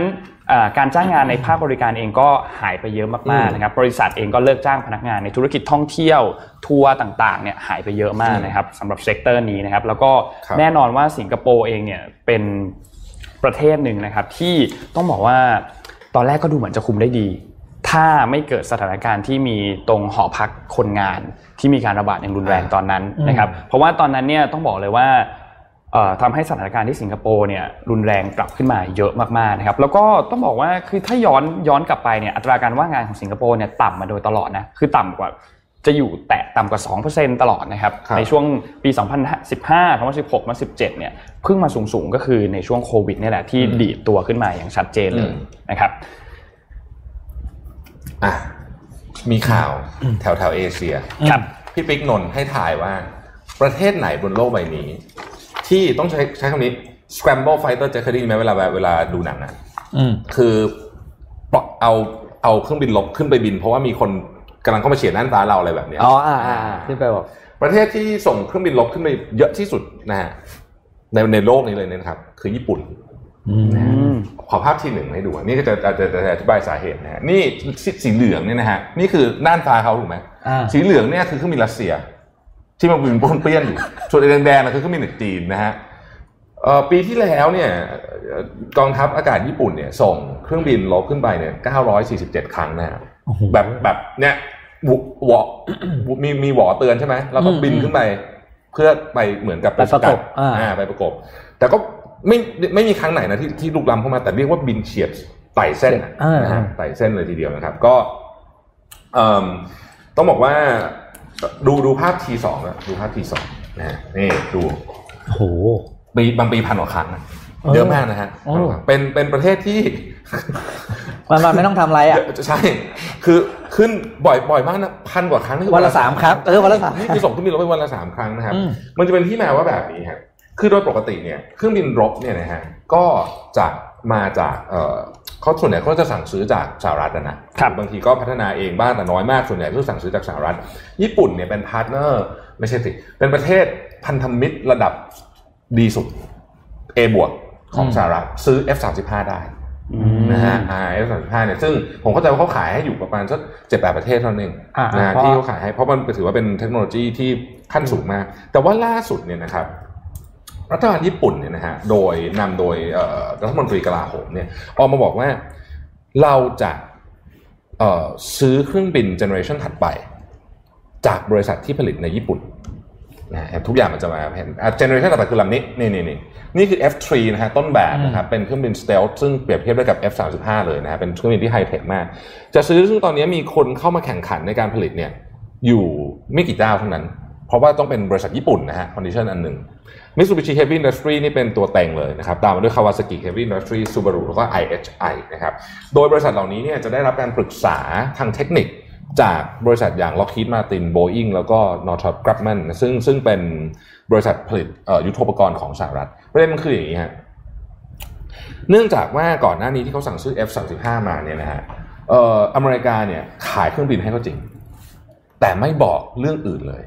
พูดง่ายๆคือถ้าเกิดเปรียบเสมือนกับการซื้อรถเนี่ยคือคุณไม่สามารถแก้ไขอะไรเครื่องยนต์ได้ อัพกงอัปเกรดอะไรไม่ได้เลย ต้องรอของจากอเมริกาเท่านั้น ญี่ปุ่นเขาเลยคิดว่าความคล่องตัวมันไม่เยอะพอ อีกอย่างหนึ่งเขาต้องการที่จะพัฒนา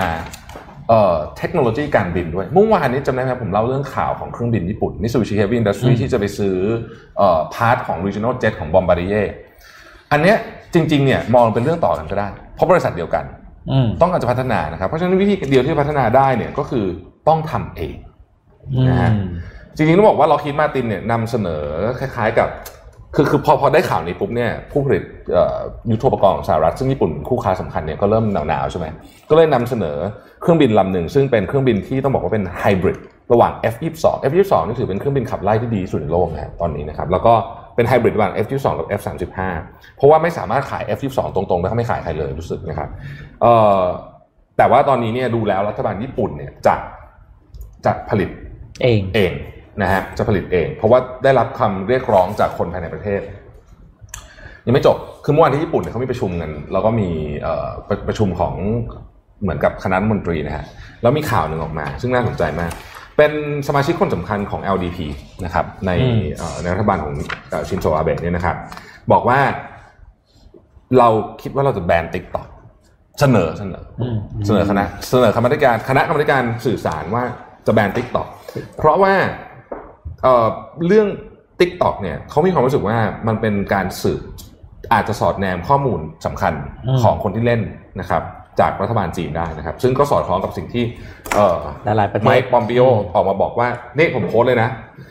only if you want your private information in the hands of the Chinese Communist Party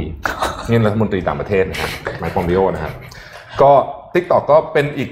หนึ่งหมู่บ้านกระสุนตกฝั่งตะวันออก ครับนะฮะถ้า Facebook เป็นฝั่งตะวันตะวันตตกกนะครับ TikTok ก็เป็นฝั่งตะวันออกนะฮะก็ตอนที่มาร์คเขาให้การเขาก็เลยพูด TikTok ไงอืมคุณจะเล่นผมคุณไปเล่นคนนู้นด้วยเออใช่โดนหมดอะเดี๋ยวแล้วแล้วว่าแล้วตกจากทุกประเทศเลยนะอินเดียก็โดนนะเออโดนหมดโดนจากอินเดียด้วยแล้วอินเดียกับสหรัฐเนี่ยเป็นสองเจ้าใหญ่ที่มียอดดาวน์โหลด TikTok เยอะมากเฮ้ยไม่ญี่ปุ่นก็ไม่ TikTok เบาเหมือนกันนะ ญี่ปุ่นก็สิบล้านนะอ่าติ๊ญี่ปุ่นก็ไม่เบา TikTok เขาไม่แก้เกมแล้วนะเมื่อวานจะทำข่าวแล้วลืมง่วงก่อน TikTok จะเข้าไปลงทุนในเรื่องของการศึกษาในอินเดียนะอ่าคือผูก เขาเรียกว่าผูกกับเรื่องการศึกษาอะไรซึ่งเป็น pain ของคนทั้งประเทศอะอืมเขาเขาจะเข้าไปให้เงินสนับสนุนเรื่องการศึกษาแบบเรื่องกับผมก็ไม่ได้อ่าน detail แต่ว่ารู้เกี่ยวกับเรื่อง education in India คือคือ TikTok เขาบอกถ้าคุณอยากได้เงินตรงเนี้ยคุณต้องปล่อยเขาอยู่ TikTok โอ้มาในจังหวะค่อนข้างนรกมากนะอ่าใช่ป่ะ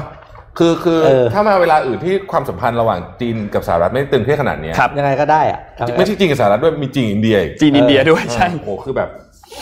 สองข้างอืมอะเอาใจช่วยนะครับครับอยากเห็นคนเล่นผมว่ากระสุนตกอืมอะครับเชิญมันนะมีช่วงทรัมป์ประจำวันฮะอะมามาโอ้โหเลยช่วงมาตั้งนานแล้วจนทรัมป์ประจำวันหายไปนานนะครับที่มันมีประเด็นอย่างนี้ก่อนอืมเดี๋ยวค่อยๆเล่าให้ฟัง คือก่อนหน้านี้เนี่ยโดนัลด์ทรัมป์จูเนียร์ก็คือลูกชายคนโตของโดนัลด์ทรัมป์เนี่ยเขาไปโพสต์ทวิตอันหนึ่งเขาไปโพสต์วิดีโอนะครับเกี่ยวกับเรื่องของเรื่องแรกมีมีสองประเด็นประเด็นแรกคือบอกว่าเฮ้ยไอตัวหน้ากากอนามัยอะจริงๆแล้วไม่จำเป็นหรอก เอาก็เหรอเอาอีกแล้วยังไม่จบหน้ากากอนามัยอันนี้เป็นลูกเป็นลูกไม่จำเป็นหรอกแต่ก่อนพ่อโออืมเรื่องที่2จำยาไฮดรอกซีคลอโรควินได้ใช่ไหมอืมที่เป็นโดนัลด์ทรัมป์เนี่ยออกมาอืมบอกว่าจริงๆแล้วเนี่ยไอ้ตัวยาต้านมาลาเรียเนี่ยจริงๆแล้วมันสามารถที่จะควบคุมรักษาป้องกันโควิด -19 ได้อืมแต่ว่าทาง CDC ก็ออกมาบอกว่าเฮ้ยจริงๆ ไม่ไม่จริงนะ แล้วก็อืมผลกระทบรุนแรงด้วยที่อืมส่งผลกระทบโดยตรงกับทางกล้ามเนื้อหัวใจนะครับ ซึ่ง ตัวเขาเนี่ยก็โพสต์คลิปวิดีโออันหนึ่งลงไป ที่เป็นพูดถึงเกี่ยวกับข้อดีของตัวยาไฮดรอกซีคลอโรควินตัวเนี้ยแหละ ทีนี้ทวิตเตอร์แบนเออใช่ทวิตเตอร์ใช่ก็ใช่แบนเลยทวิตเตอร์ก็สั่งแบนตัวคลิปวิดีโอวันนี้ แล้วก็สั่งระงับตัว ID ของโดนัลด์ทรัมป์จูเนียร์เนี่ยชั่วคราวอืมทีนี้อืมเมื่อวานนี้โดนัลด์ทรัมป์ครับออกมาพูดนะครับบอกว่าทรัมป์บอกว่าจริง ๆ แล้วเนี่ยที่ตัวยาไฮดรอกซีคลอโรควินเนี่ยมันไม่ได้รับการสนับสนุนเนี่ยจริงแล้วก็เพราะผมอะสนับสนุนไง คนอื่นก็เลยไม่สนับสนุนเฮ้ยช่วงนี้แกออกมาบ่นน้อยใจเยอะนะน้อยใจน้อยใจแบบน้อยน้อยใจอะวันก่อนแกก็ออกมาบอกว่าอะไรนะ บอกว่าคนไม่ชอบผมเลยมีแต่คนไปฟังคุณหมอฟาวซี่อะไรประมาณนั้นแล้วแล้วแล้วแกก็จะชอบถ้าถ้าถ้าใครได้ติดตามทวิตเตอร์แกเนี่ยก็จะเห็นว่าแกจะไป retweet ตัวแบบว่าโพลอะอ่าโพลคุณคิดว่าโดนัลด์ทรัมป์กับดรฟาวซี่คนไหนน่าเชื่อถือกว่ากัน แล้วแกจะรีทวิตว่าอันที่ทรัมป์แบบ 90%บวกบวกๆอะไรอย่างเงี้ย อันนี้อันนี้เป็นตัวอย่างการเลือกปฏิบัติหรอวะใช่ใช่อันนี้สุดๆเลยแหละซึ่งก็เออก็บิดาแกก็เลยออกแนวแบบน้อยใจนิดนึงเขาบอกว่า the Maria medication was only rejected as COVID-19 treatment because I had recommend it use ก็คืออมอืมก็คือโดนปฏิเสธที่จะใช้ในทางการแพทย์เพราะว่าเขาแนะนำเท่านั้นอืมเองนะครับ แต่ว่าจริงๆแล้วเนี่ยทาง FDA เนี่ยก็คือองค์การอาหารและยาของสหรัฐเนี่ยเขาออกมาพูดตั้งแต่แรกเลยนะ ตั้งแต่ช่วงแรก ๆ ที่ทรัมป์ออกมาประกาศว่าตอนนี้ผมกำลังใช้ยาไฮดรอกซีคลอโรควินตัวนี้อยู่ว่าจริงๆแล้วผลข้างเคียงมันเยอะมาก และก็ยังไม่มีงานวิจัยทางการแพทย์ที่ชัดเจนนะว่า ตัวยานี้เนี่ยจะสามารถป้องกันโควิด -19 ได้จริงๆครับเพราะฉะนั้นอย่าทำตามเด็ดขาดอืมนะครับสำหรับอันนี้อันนี้ก็คือทรัมป์ประจำวันนะครับแจกหนังสือก่อนไหมได้ครับอ่าแจกหนังสือของผมนะฮะห้าเล่มนี้นะครับ ห้าเล่มนะเออเอาไอเดียจากหนังสือเลี้ยงลูกให้ทันโลกนะครับหนังสือเล่มใหม่เล่มใหม่ของแคปวางแผงแล้วนะ เอาอะไรดีเอ่อเอ่อให้นนท์คิดอัตราการอัตราการว่างอันนี้นี่นี่นี่อัตราการว่างงานของสิงคโปร์ที่นนท์อ่านเมื่อกี้อ่าในเออ quarter ที่สอง เท่าไหร่เท่าไหร่อ่าห้าคนแรกนะครับ ห้าคนแรกครับห้าคนแรก เฮ้ยโอ้โหอันนี่ยาก นี่ยาวนี่ยากยากถ้ามันยาก เพราะว่านนท์อ่านเร็วด้วย ใช่เรายังจำไม่ได้เลยเออไม่ได้เลย เขาทำมาได้ฟังนนท์นนท์ก็จำไม่ได้แล้วครับ อ่ามีเรื่องนิดนึง มาเตือนเตือนใจพวกเรานิดนึงนะครับ ขอภาพตารางที่ส่งให้เมื่อกี้ระดับน้ำในเขื่อนนะครับ บ้านเรา อย่าคิดว่าเข้าหน้าฝนแล้วจะสบายใจล้านลานะครับ นี่คือระดับปริมาณน้ำที่ใช้การได้นะครับณนะปัจจุบันนี้นะครับภาพนี้เป็นของท่านหนึงทำมาในทำมาในทวิตเตอร์สรุปง่ายกว่าการเอาตารางของกรมชลประทานมาผมก็เลยขออนุญาตเอามาใช้ หลายเขื่อนไม่สามารถให้น้ำได้แล้วนะครับ อย่างอันแรกเลยเขื่อนโบราณติดลบสิบเอ็ดแปลว่าตอนนี้คือน้ำน้อยกว่าระดับที่ให้เขาเรียกนะ ปล่อยให้ใช้ได้แล้วเออนะครับเขื่อนภูมิพลเหลือแค่หนึ่งเปอร์เซ็นต์นะครับ นี่หน้าฝนแล้วนะ ใช่เออเขาเรียกว่านี่นะครับกลางหน้าฝนแล้วนะนะเพราะฉะนั้นเราอย่าลันลาแล้วก็ประมาทกับเรื่องการใช้น้ำนะครับ อันนี้ต้องขอขอบคุณเจ้าของ Twitter นี้ซึ่งผมก็ไม่ได้จำชื่อเขาไว้นะขอโทษจริง ๆ แต่ว่าผมเห็นว่ามันเป็นการสรุปที่ง่ายมาก ก็เอามาฝากกันว่า ใช้น้ำอย่างระมัดระวังกันนะครับอืมเดี๋ยวจะแรงหน้าจะลำบากอืมดูสิแล้วอันนี้แดงลำบากเผือกนะทั้งประเทศเลยอะครับเราได้เราได้ผู้โชคดีแล้วนะครับเราได้ผู้โชคดีแล้วห้าคนเฮ้ยโอ้โหตอบเลยจะบอกว่าว่าผู้ฟังรายการเรานี่ตั้งใจฟังจริงตั้นะงใจเก่ฟังงมากเลยอะตั้งใจฟังว่าโอ้โอ้คำตอบคือ 2.9เปอร์เซ็นต์อ๋อนะครับอ่าคำตอบคือหรือว่า2.9เสริเปมอร์เซ็นต์หรือว่าไปเสริมมาเอาเสริมเดี๋ยว 5 คนแรกเราก็จะติดต่อไปนะครับนะครับเดี๋ยวจะอืมให้แอดมินเนี่ย inbox ไปแล้วก็ส่งของรางวัลให้ก็คือหนังสือเล่มนี้อืมครับอะ นิสสันครับอืมเมื่อวานออกมาประกาศผลประกอบการนะฮะเอ่อติดลบไป 11%นะฮะแล้วก็เอ่อตัวเลขเนี่ยต้องบอกว่าตกน่าตกใจมากขาดทุน 6,400 ล้านเหรียญสหรัฐนะฮะนิสสันมอเตอร์นะครับอืมซึ่งเป็นเอ่อผลประกอบการที่แย่ที่สุดในรอบ 20 ปีนะครับเอ่อคือตอนเนี้ยญี่ปุ่นทยอยประกาศผลประกอบการบริษัทใช่ไหมเพราะว่า fiscal fiscal year เขาหมดครบปีไปแล้วไง มีมีนามีมีนาใช่ตอนนี้คือก็ทยอยมานะฮะเมื่อวานนี้มิตซูบิชิมอเตอร์เนี่ยนะครับก็ประกาศผลประกอบการออกมาก็เละเหมือนกันนะฮะติดลบ3 6 0 0 0 0ล้านเยนนะครับ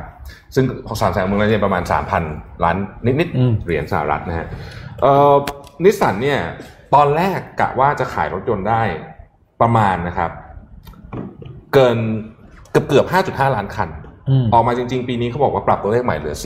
4.1ล้านคันก็ถือว่าเยอะแล้วนะครับซึ่งถือว่าเป็นตัวเลขที่ต่ำมาก ๆ ในรอบ 10 ปีเลยก็ว่าได้นะครับ ธุรกิจรถยนต์ในญี่ปุ่นตอนนี้กำลังมีปัญหาอย่างหนักสามสามเจ้าใหญ่ของญี่ปุ่นนะครับสี่เจ้าใหญ่ของญี่ปุ่นนะฮะเอ่อกระกระทบหมดเลยครับอันนี้นะครับ แล้วก็แม้แต่พี่พี่เบิ้มอย่างโตโยต้าเองเนี่ยก็ยังยังเหนื่อยเลยนะครับ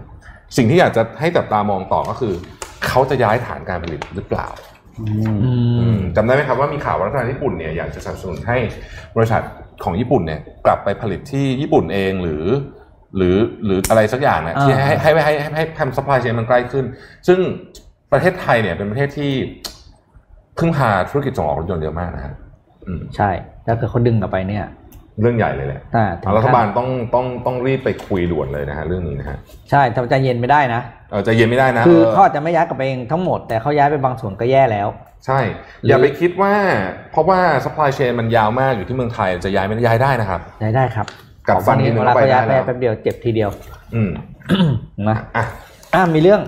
ขอภาพที่เพิ่งส่งไว้นะครับสองภาพให้ดูภาพเร็วๆ เกี่ยวกับอุตสาหกรรมร้านอาหารในสหรัฐอเมริกานะครับ ว่ากำลังอยู่ในอัตราการฟื้นตัวที่น่าชื่นใจนี่ดูนี่นะครับคือยอด รายสัปดาห์นะครับว่า หลังจากที่ตกไปหนักๆช่วงปลายมีนานะช่วงโควิด แล้วเขาก็เริ่มเริ่มกลับมามี transaction เนี่ยนะครับนี่คือ transaction รวมนะครับก็ตอนนี้ปัจจุบันถ้าดูทั้งเส้นเนี่ยเฉลี่ยเฉลี่ยน่าจะลดอยู่ประมาณ 30เปอร์เซ็นต์ยี่สิบยี่สิบต้นๆแล้วกันอืมอืมนะครับขอภาพต่อไปครับ แต่ดูอัตราต่อไปอืมไปอะภาพต่อไปที่มันกราฟแท่งอ่าอันนี้นะครับ อันนี้จะเป็นเรื่องของเทียบกันระหว่าง ตัวที่เป็นอ่า install นะครับ ก็คือ full service กับ quick service นะครับ ก็ quick service เนี่ยดูเหมือนตอนที่ตกอะจะตกน้อยกว่า พวก fast food อะอืมนะครับ เส้นสีฟ้านะครับ เส้นสีน้ำเงินเนี่ยเป็น full service คือเข้าไปนั่งทาน แล้วเป็นร้านอาหารแบบทั่วไปนะครัครับบผลกระทบอย่างที่เห็นก็คือตัว quick service ได้รับผลกระทบน้อยกว่าอืมแล้วก็มีอัตราการฟื้นตัวที่ค่อนข้างโอเคกว่านะครับเป็นภาพให้เห็นเร็วๆว่า เป็นหนึ่งอุตสาหกรรมที่เป็นความหวังว่าจะกลับมาช่วยกระตุ้นการจ้างงานในสหรัฐอเมริกาได้นะครับจ้างงานเยอะมากจ้างงานเยอะมากจริงๆอุร้านตสาหอากรหารมอาหารเนี่ยอืมนะฮะนะครับเพราะมีทั้ง full time part time เป็นชิฟเป็นอะไรเต็มไปหมดเลยเนี่ยอืมนะครับมันมีข่าวที่สหรัฐกับเยอรมันอัปเดตเพิ่มเติมนิดนึงครับเอ่อจำตอนก่อนหน้านี้ที่มีประเด็นเกี่ยวกับแองเจล่ามาเคลกับโดนัลด์ทรัมป์ที่ทรัมป์เนี่ยออกมาบอกว่าเยอรมันไม่ค่อยจ่ายเงินให้กับกลุ่มนาโตไม่ให้อ่าสนับสนุนใช่กลุ่มใช่นาใช่โตใช่แล้วก็ ทรัมป์ก็ออกมาขู่ว่าเดี๋ยวจะถอนกำลังทหารออกมานะเออเมื่อวานนี้ถอนออกมาแล้วนะครับเออ12,000นายนะครับจากเดิมเนี่ยมีอยู่ทั้งหมด 36,000 นายนะครับสำหรับที่อยู่ในประจำอยู่ในเยอรมนีนะครับตอนนี้เนี่ยออกไปประมาณ 12,000 เท่ากับว่าเหลืออยู่ประมาณ 24,000 นะครับโดยมีแบ่งเป็นหลายกลุ่มเหมือนกัน 6,400 คนเนี่ยจะอืมถูกส่งกลับมาที่สหรัฐนะครับอืมส่วนที่เหลือเนี่ยจะย้ายไปอยู่ในประเทศในกลุ่มนาโตเนี่ยแหละก็คือไปที่อิตาลีกับเบลเยียมนะครับอืมทีนี้ แน่นอนโดนัลด์ทรัมป์ออกมาพูดนะครับว่าการที่ตัดสินใจออกมาถอนกำลังทหารในวันพุธที่ผ่านมาเนี่ยแน่นอนสาเหตุหนึ่งเพราะว่ารัฐบาลของเยอรมนีเนี่ยไม่ให้เงินสนับสนุนเกี่ยวกับกลุ่มนาโตนะครับตามเป้าหมายคือ 2%ของ GDP นะครับแล้วก็มีการเอาเปรียบสหรัฐในเรื่องของการค้าในเรื่องของการทหารหลายอย่างมากๆนะครับอืมแน่นอนก็บอกตรงกันกับทางมาร์ e เอสเปอร์นะครับว่าจริงๆอันนี้เนี่ยนอกจากเรื่องของที่เยอรมันไม่จ่ายเงิน สนับสนุนอันนี้แล้วเนี่ยยังเป็นเรื่องของยุทธศาสตร์ด้วยนะครับที่ตั้งใจที่จะถอนกำลังทหารออกมา แล้วก็ทำตามแผนที่ได้วางเอาไว้ก่อนหน้านี้นะครับ ซึ่งก็เราก็ไม่รู้เหมือนกันว่าเรื่องนี้เนี่ยมันมีเบื้องหลังอีกหรือเปล่า เพราะว่ามันมีประเด็นเกี่ยวกับเรื่องของรัสเซียด้วยนะครับเป็นประเด็นว่าเฮ้ยจริง ๆ แล้วเนี่ยการที่จะทำให้กลุ่มทหารของกลุ่มนี้เนี่ยมีความแข็งแกร่งมากขึ้นเนี่ยก็เพื่อป้องกันรัสเซียเข้ามาบุกด้วยเหมือนกัน นะครับแต่ว่าประเด็นนี้จริงๆมันมีประเด็นที่ลงรายละเอียดอ่อนมากกว่านี้เดี๋ยว ไว้นนท์ไปทำข้อมูลเรื่องนี้มาแล้วเดี๋ยวมาเล่ารายละเอียดให้ฟังดีกว่าอืมนะครับอืมแกจะต้องเปิดศึกกับทุกประเทศทุกประเทศครับคนคนคนที่โดนัลด์ทรัมป์ไม่เคยมีปัญหาด้วยคือบริสจอนสันนะใช่ใช่แกรักตลอดนะอ่ารักกันมากเลยนะฮะพวกเนี้ยนะมีมีมีออกมาแซะนิดหน่อยตอนมีที่มีแซะด้วยเหรอหัวเว่ยตอนหัวเว่ยอ๋อเอาแซะนิดหน่อยแซะนิดหน่อย แล้วตอนหลังก็ยอมแล้วไงใช่แต่ตอนหลังสุดท้ายก็สหราชอาณาจักรก็ไม่เอานะครับอืมไม่เอาหัวเว่ยก็ทรัมป์ก็ออกมาชื่นชมชื่นชมชื่นชมนะครับตาม step ครับแต่ตอนโอ้แต่ตอนนั้นเขาโกรธเหมือนกันนะเขาโกรธบริษัทเหมือนมันกันแรนะงมันแรงเออเขางอนงอนแบบน้อยใจอะน้อยใจอืม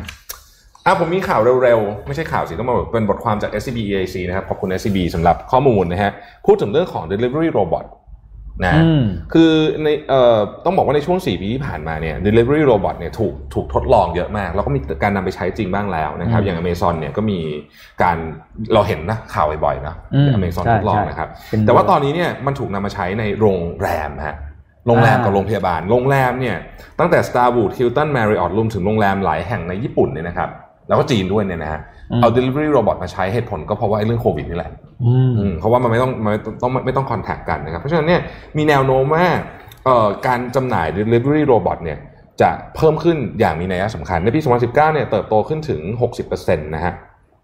อือ่ามเป็นแสนกว่าตัวนะฮะเป็นแสนกว่าตัว แล้วก็เอ่อใช้ในโรงพยาบาลด้วย ด้วยเหตุผลคล้ายกัน นะครับด้วยเหตุผลคล้ายกันนะฮะปรากฏว่าในปี 2019 ที่ผ่านมาเนี่ยเอ่อไทยเรานำเข้าพวกโรบอทต่างๆเนี่ยเป็นอันดับที่ 14 ของโลกเลยนะครับ ประมาณ 3,000 ยูนิตนะฮะแล้วก็จะถูกนำไปใช้ในหลากหลายอุตสาหกรรม ถึงแม้ว่าตอนนี้เนี่ยจะยังไม่แพร่หลายด้วยเรื่องของราคาเองด้วยเรื่องของ ช่างเทคนิคที่ยังไม่เชี่ยวชาญเอง แต่เขาเชื่อว่าในอนาคตเนี่ยนะครับเรื่องของการใช้ delivery robot ในสถานพยาบาล ในสถานประกอบการประเภทที่มีความอันตรายสูง หรือว่าแม้แต่ในสถานประกอบการที่ต้องการความปลอดภัยมากขึ้นเนี่ยเอ่อจะ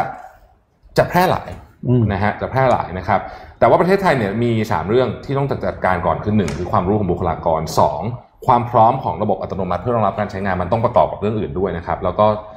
แล้วก็เรื่องของกฎหมายที่เกี่ยวข้อง นะครับการเข้ามาของ 5G เนี่ยก็จะมาช่วยเรื่องนี้เนาะเพราะมันจะต้องมีการส่งสัญญาณต่างๆนานาเหล่านี้ ประเด็นที่น่าสนใจครับพี่ปีกกนนท์ประเทศไทยอะจำได้ไหมเวลาแข่งโรบอทโอลิมปิกอะเก่งมากเลยนะใช่ชนะเยอะใช่มากเลยเฮ้ยคือไม่ไม่รู้นะ อันนี้ชวนคิดเฉยๆว่า ถ้าสมมติว่าอุตสาหกรรมรถยนต์อาจจะไม่ใช่อนาคตของเราอีกต่อไปเนี่ยอุตสาหกรรม robot เราพอไหวไหมอ่าเออ ไม่แน่หมือนไม่กันเราจะชนะบ่อยมากเลยนะผมเออจำได้คือแข่งคือหุ่นยนต์อะไอ้ประเภทเอาหุ่นยนต์ไปชูดบาสบ้างเอาอะไรบ้างสารพัดเลยอะคือ robot มันมีหลายแบบอืมมันมี robot ตั้งแต่ประเภทที่ยากมากๆ ที่เราชอบอืมเห็นในเอิ่มในในอินเทอร์เน็ตอะบริษัทชื่ออะไรนะบอสตันนั่นเลยนะ Boston Dynamics อะไรป่ะที่มันเป็นหุ่นยนต์เหมือนรูปหมาแล้วกระโดดกระโดดเอได้ออะเออเออไอ้แบบนั้นนะยากมาก แต่มันมี robot ง่ายๆฮะซึ่งซึ่งผมคิดว่าอันเนี้ยเราน่าสนใจเหมือนกันพวกักนโรบอทง่ายๆพวก robot ที่อยู่ในสายการผลิตอะ จะง่ายเออเพราะมันทำงานจะง่ายซ้ำๆเอามันใช่ขยับหรือว่าขยั robot ขยัในเนี่ยที่ส่งของในในสถานที่ปิดอะเครื่องดูดฝุ่นอะเออไอ้กลมๆอะที่มันเดินดูที่มันน่ารักดีนะเคยเคยเคยเคยเคยเล่นที่บ้านป่ะอะพูดถึงปล่อยหลอไว้นู่นสักพักมันก็จะติดแม่ติงดไปต่อไม่ได้เออถ้าต้องไปแบบถูกๆนะไม่ต่อส่งเสียงร้องให้เราไปขยับมันเราต้องไปอุ้มมันนะฮะอ่านี่คุณพูดถึง delivery robot ใช่ไหมผมเห็นข่าวนี้มานานแล้ว แต่ว่าเรามานี่ อะไรเนี่ยล่ะที่นี่คืออะไรนี่คือรถส่งอาหารเว้ยความฮาของมันคือเขาบอกว่า ไอ้บริษัทเล็กที่ทำอะเป็นรถอืมเอาไปส่งอาหารอืมให้ถ่ายว่าสปีดเท่าไหร่ เท่าไหร่หกกิโลเมตรต่อชั่วโมง ผมแม่งตอนอ่านข่าวเลยบอกนี่มันส่งเขาได้ในตึกมั้งถ้าส่งส่งเขาบอก on the road on the road เออผมบอกนี่ติดถ้าทั้งถ้าถ้าคุณส่งอะไรนะถ้าเราสั่งอุด้งนี่คงอืดหมดแล้วอะปัจจุบันเราเนี่ยแต่มันน่ารักไงอ่าน่ารักเลยเขาบอกเขาบอกเขาจะใช้รณรงค์ให้มีการสั่งอาหารเพื่อลดไอ้นี่แหละไอ้ลดไอ้ความลดความเสี่ยงทางการติด โควิดอืมนี่เป็นโครงการของเมืองเลยนะ ของของโตเกียวจะทำรถสั่งอาหารเป็นรถส่งอาหารสาธารณะ คือคือแต่ไอ้กลุ้มใจใน speed มันนี่แหละเฮ้ยเดี๋ยวมันก็เร็วขึ้นพวกเนี้ยไม่คืออย่างนี้คืออผมว่าพวก robot เนี่ยมันจะต้องช้าก่อนตอนแรกเพราะมันเป็นเรื่องความปลอดภัยด้วยอืมอ่าใช่แล้วก็มีหลายคนบอกว่าอนาคตเนี่ยของของโดรน robot เนี่ยนะมันจะเป็นลักษณะที่ว่าเป็นรถยนต์เป็นรถยนต์ก่อนอืมแล้วก็ไปจอดในสมมติเขตเขตหนึ่งอะ แล้วค่อยปล่อยโดรนบินออกไป ไม่ไม่ใช่ว่าบินอ๋อโดรไปนแล้วปล่อยอ่าแต่ก็ออกจากไกลทางๆครับนึกออกไหมมันไกลเกินไปเออเหมือนมารวมกันในรถแล้วก็ดึงออกไปเฉพาะใกล้ๆแล้วก็ไป drop หน้าบ้านอะไรอย่างเงี้ยอืมซึ่งวันนั้นวันนั้นอาจจะไม่อีกไม่นานแล้วนะผมคิดว่าคงอีกไม่นานแล้วนะครับสิ่งที่น่าสนใจหลังจากนั้นก็คือเดี๋ยววันหลังจะมาชวนคุยว่า ถ้าเกิดว่ามัน automate ขนาดนี้เนี่ย ตลาดแรงงานจะเป็นยังไงบ้างอืมอืมนะฮะน่าสนใจจริงน่าสนๆใจเพราะว่าครับแทนได้หลายอย่างอะอืม สุดท้ายเขาแนะนำหนังสือสักเล่มหนึ่งอย่าได้ซื้อมาแจกดีเลเลยยครับแนะนำก่อนนะฮะอืมดีมากเลย ถ้าเกิดใครว่างไปซื้อมาอ่านก่อนได้เลยนะครับวาบิซาบิอืมคือช่วงเนี้ยปราดปรัชปรัชญาญี่ปุ่นเนี่ยฮิตฮิตนะฮะแล้วก็ฝรั่งเขียนหมดเลยนะเล่มนี้ก็เหมือนกันอืมนะฮะแต่ว่าสนุกอ่านแล้วก็ผมว่าเอิ่มคนคนเขียนเขาเขียนแบบ คือคือมันเป็นปรัชญาตะวันออก ซึ่งซึ่งร้อยเรียงผ่านผ่านความมีความเป็นสากลมากอืมๆอืม คือคือมันจะไม่เหมือนอ่านแบบตำราแบบอืมพี่ชัยสงครามแบบนั้นนะนะฮะหรือว่าอะไรอย่างนั้นที่มันมีแบบเหมือนโอ้โหเหมือนอ่านต้องต้องแปลนิติการอาจารย์ต้องเขียนแปลไว้กวีตะวันออกมันแปลยากนะต้องกวีอืมแต่ว่าพวกนี้เนี่ยมันเป็นของที่อ่าผมว่าเขาอารมณ์มันจะคล้ายๆกับอ่านอิคิไกของอาจารย์เคนใช่ไหมถูกต้องถูกต้องอ่าอารมณ์วินั้นธีไกลดีมากเลยอาจารย์เคนมากเลยนะครับชอบมากเลยอืมครับแต่อ่านเสร็จแล้วก็ไปทำตัวเหมือนเดิมไม่ใช่เราเล่นต้องปรับเปลี่ยนตัวเองด้วยนะเดี๋ยวเราก็เปลี่ได้ยนด้วยประมาณนึงแหละโอเคครับนะฮะอ่าวาบิสบินะครับไปหาซื้อได้นะครับ ตามร้านหนังสือ แนะนำว่าจิบชาไปด้วย อ่า คุณวุฒิชัยคนเดียวกับที่ต้องแปลนั่งนั่งแบบญี่ปุ่นนั่งแบบนั่งแบบญี่ปุ่นจิชาไปด้วยนะฮะแล้วก็ค่อยๆชิลอ่าไปหาซื้อกันได้นะครับโอครับเคคิดว่าวันนี้น่าจะครบถ้วนถ้วนอะขอบขอบคุคุณณสปอนเซอร์นิดนึงนะครับขอบคุณ SC Asset นะครับโครงการสารแดง One Free Hole Luxury Condominium นะครับอยู่ตรงข้ามสวนลุมพินีนะครับราคาเริ่มต้นเนี่ยอยู่ที่ 13 ล้านบาทนะครับแล้วก็เขามีพิเศษสำหรับแฟนรายการเราด้วยก็คือ ถ้าเข้าไปเยี่ยมชมโครงการสารแดงวันเนี่ย ให้แจ้งกับพนักงานได้เลยว่าเป็นแฟนเพจ Mission to the Moon เป็นแฟนรายการเรานะครับอืมแล้วก็จะได้รับบัตรกำนันมูลค่า 500 บาท แล้วก็ผู้ที่สนใจจองโครงการเนี่ยก็จะได้รับเงินแคชแบ็กเพิ่ม 1%จากราคาขายด้วยนะครับ สามารถโทรติดต่อสอบถามข้อมูลเพิ่มเติมกับ s c s ได้นะครับเบอร์ 1749 นะครับขอบคุณ s c s มากๆนะครับเขามีหลายโครงการนะ เราจะเห็นว่าหลายโครงการทุกวันเนี่ยที่เราจันทร์ถึงศุกร์เนี่ยจะคนละโครงการกันครับอ่า แล้วก็ใครสนใจอยู่เนี่ยก็เข้าไปเยี่ยมชมเข้าไปสอบถามได้นะครับ s c s น่ารักมากๆนะครับขอบคุณมากครับ แล้วก็เดี๋ยวไว้วันพรุ่งนี้เรามาอัปเดตข่าวกันต่อ เจอกันวันศุกร์นะครับ วันนี้พวกเราสามคนลาไปก่อนครับ สวัสดีครับ สวัสดีครัสบวัสดีครับ Mission Daily Report